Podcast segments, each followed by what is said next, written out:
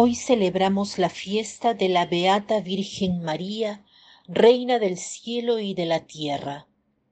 Hay muchas fiestas dedicadas a la Virgen, más de una al mes.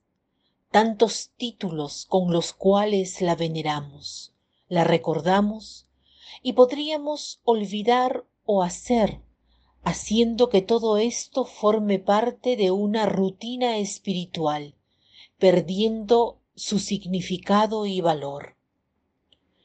La Iglesia, Madre nuestra, no hace nada casualmente. Todo tiene un valor, un sentido, un objetivo. También en la liturgia, en particular en el año litúrgico, que acompaña nuestra vida espiritual, la sostiene, la guía. En este contexto celebramos hoy la fiesta de María Reina. Este título nos puede parecer hoy vacío, arcaico. Tal vez nos viene a la mente la imagen de la reina de Inglaterra, con la pomposidad de los ritos ingleses. ¿Qué sentido y qué valor tiene hoy pensar en María como reina?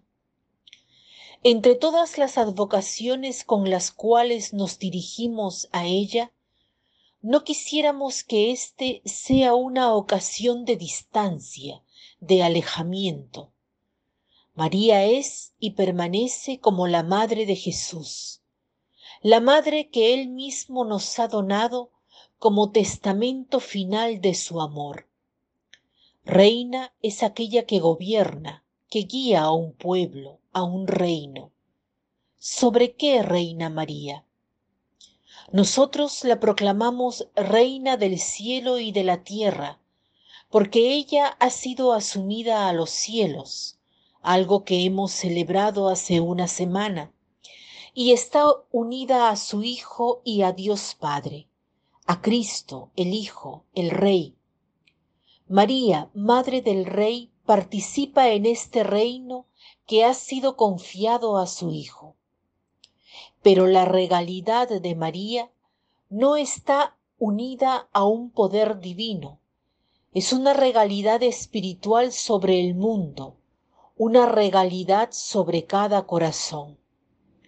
María es la reina del cielo, incluso de los ángeles y de los santos, los cuales la miran con asombro y admiración.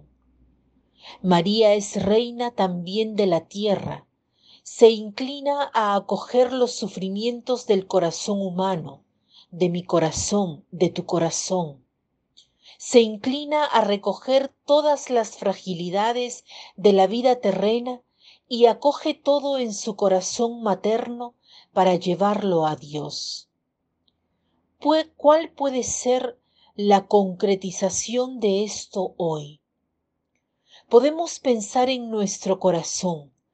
Cada uno puede pensar en su corazón como un pequeño reino. Y pidamos, deseemos que el rey de este reino sea el Señor, sea Él el rey, la guía, la invitación que recibimos hoy en esta celebración de María, Reina del cielo y de la tierra, es el de pedirle que reine sobre nuestro corazón para protegerlo del mal, del pecado, de las insidias del enemigo, pero sobre todo para guiarlo hacia su Hijo, para que en la vida, en las elecciones que hagamos, estemos verdaderamente inspirados, guiados por Él. María es reina de los cielos y de la tierra. Encomendemos también a los nuestros que nos han precedido. Por medio de ella, recemos por ella, por ellos y pidamos su protección. Termino con una oración a María Reina.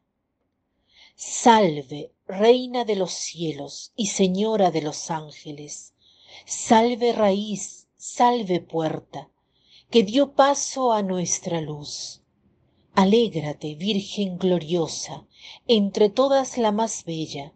Salve, agraciada doncella, ruega a Cristo por nosotros. Que tengan un lindo día.